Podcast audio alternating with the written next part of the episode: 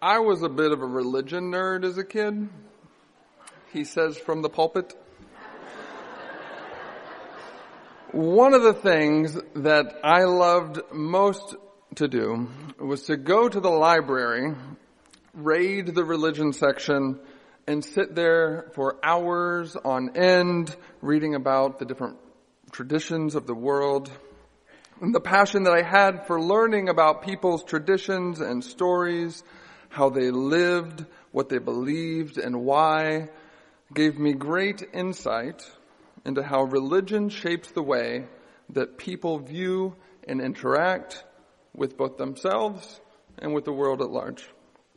Having spent so much of my youth within Christian fundamentalism, it was those traditions and stories that shaped my own understanding for much of my life within that tradition, there is an incredible focus on what followers would consider proper living. While most would say that nobody could be perfect, there's a verse in Matthew where Jesus is quoted as saying, Be ye therefore perfect, even as your Father in heaven is perfect. And more often than not, that verse was thrown at people like a little judgment grenade uh, whenever they dared to step out of line. Jesus was the standard, and we were meant to be like him. And when your standard is a man that many people believe to be God, that makes perfectionism a way of life. The problem was that I wasn't very good at being perfect. And I had this image of Jesus in my head as meek and mild contemplative, always very appropriate, walking around, detached, a little blissed out, smiling, but also sort of humorless. And basically, that is the exact opposite of anything that would be used to describe me. Uh, so, I remember so many times trying to be that calm, collected, perfect person and as many times feeling like I was a failure for my inability to do so. Frustration and sadness and fear plagued me because I couldn't be the person that I was supposed to be. And that isn't even accounting for being a gay youth in that tradition. And that would require a much longer sermon. Eventually, I found the strength to leave that tradition behind but while I had let go of the cause of the perfectionism, the effects still lingered. There was a consistent need to be the best, to do things the right way in all aspects of life, not just in religion. If I was going to be a liberal, then I was going to be the best dang liberal there is. I had to be the perfect representation of a gay man, the perfect convert to Judaism, the perfect whatever it was. Anything else, I considered a personal failure. Another problem was that I wasn't very good at being perfect in those ways either. So it left me feeling powerless and constantly failing to reach this ideal vision of perfection created within me a very harsh inner voice. And that voice would never forget to remind me of the ways that I had been unsuccessful, the ways in which I didn't live up to my potential, the things that I could have done better. This to- voice told me that I could never be good enough at my career, in a relationship, in my religious practice, at anything. And as I look back on it, I realize this perfectionist mentality caused me not only to be harsh to myself, but to be harsh in my judgment towards others as well. There I was, trying to be the vision of perfection in every aspect of my life. And then these jerks come along, just being them imperfect selves. And they even had the gall to be content and happy with who they were. Imperfections and all. It's crazy. And not only that, but those folks tended to take more risks and to be more creative and to be more successful. It didn't make any sense. Many years had to pass for me to realize the toxicity of the pursuit of perfection. It was incredibly freeing to realize that I didn't have to try to be anyone other than myself. That who I am is good. That it's enough. And in realizing that, I discovered something about perfectionism. It is like a poison that seeps into every aspect of life. From the perception of self to individual relationships to entire communities.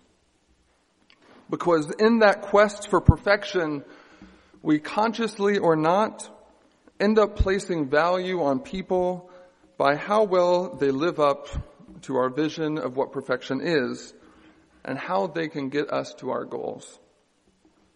Ignoring their inherent worth and dignity as fellow human beings, we turn them into objects and servants. This in and of itself is heartbreaking. But equally as terrible is that we miss the lessons that those people could teach us because they're not from the right town or not from the right socioeconomic background or religious tradition or culture or, God forbid, political party. Their dress or speech or behavior or ideas don't fit into how we think is best. And so we miss an opportunity to have our own ways challenged and perhaps a better way to interact or live or love.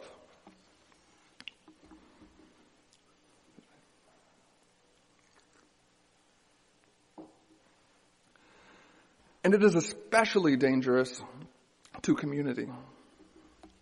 Because perfectionism is a killer of community. It makes people afraid to be who they really are, to say what they really think. It leads to a room that is full of strangers who know people's masks but couldn't recognize their faces.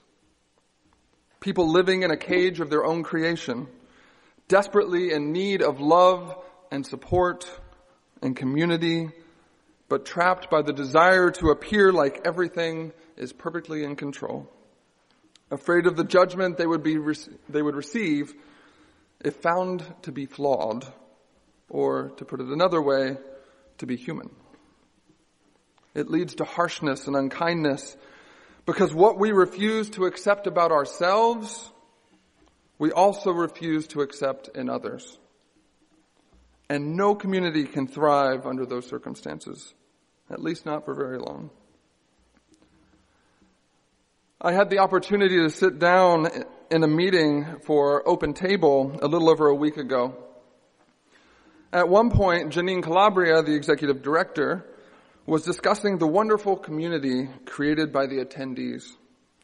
She told how they look out for each other, support each other, ask about each other's struggles, call to check in on each other. And then she said something that really stuck with me.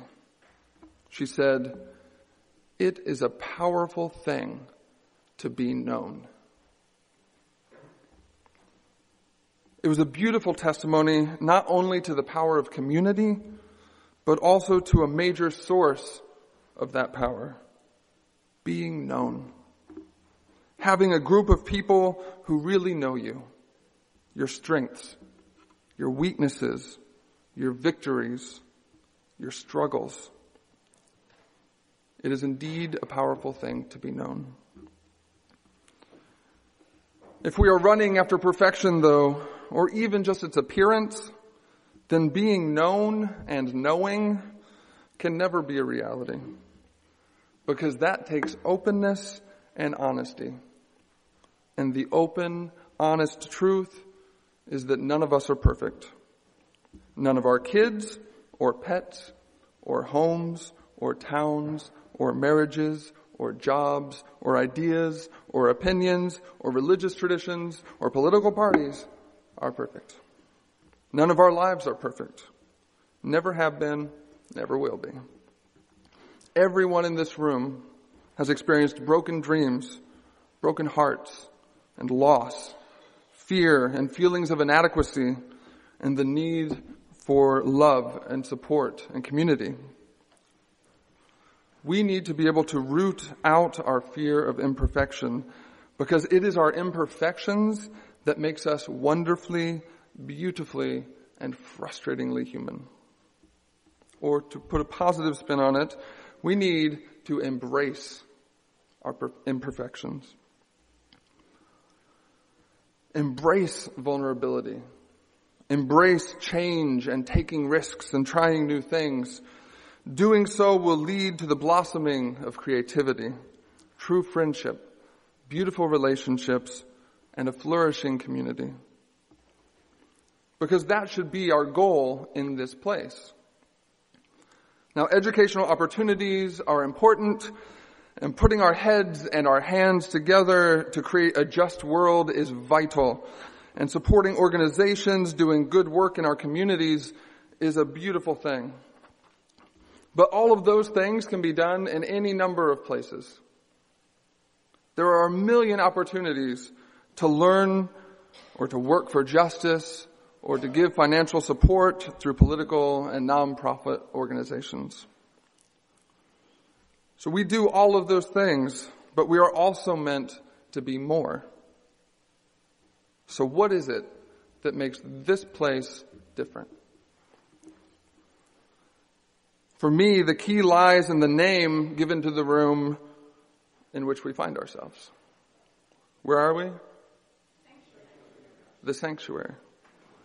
We are meant to be a sanctuary, a refuge from the incessant need to be perfect, from shallow relationships, from a world that is too often harsh and unforgiving and unkind not in order to, not in order to seclude ourselves from the world, but to give us the strength to face it. To be a place of healing for the wounds that we have received so that we can bring that healing to others. To grow in spirit and justice and love in order to confront a world that is in desperate need of all of those. Let us become a community so absolutely alive that all who encounter us come alive as well. Let us be a place where we're so ourselves unabashed and unafraid and imperfect that those others will feel inspired to embrace who they are as well. May we treat each other with kindness and compassion, openness and vulnerability. May we remember what we learned from Rabbi Zusia today and strive to always, always be our authentic, imperfect selves. Let it be so. Amen.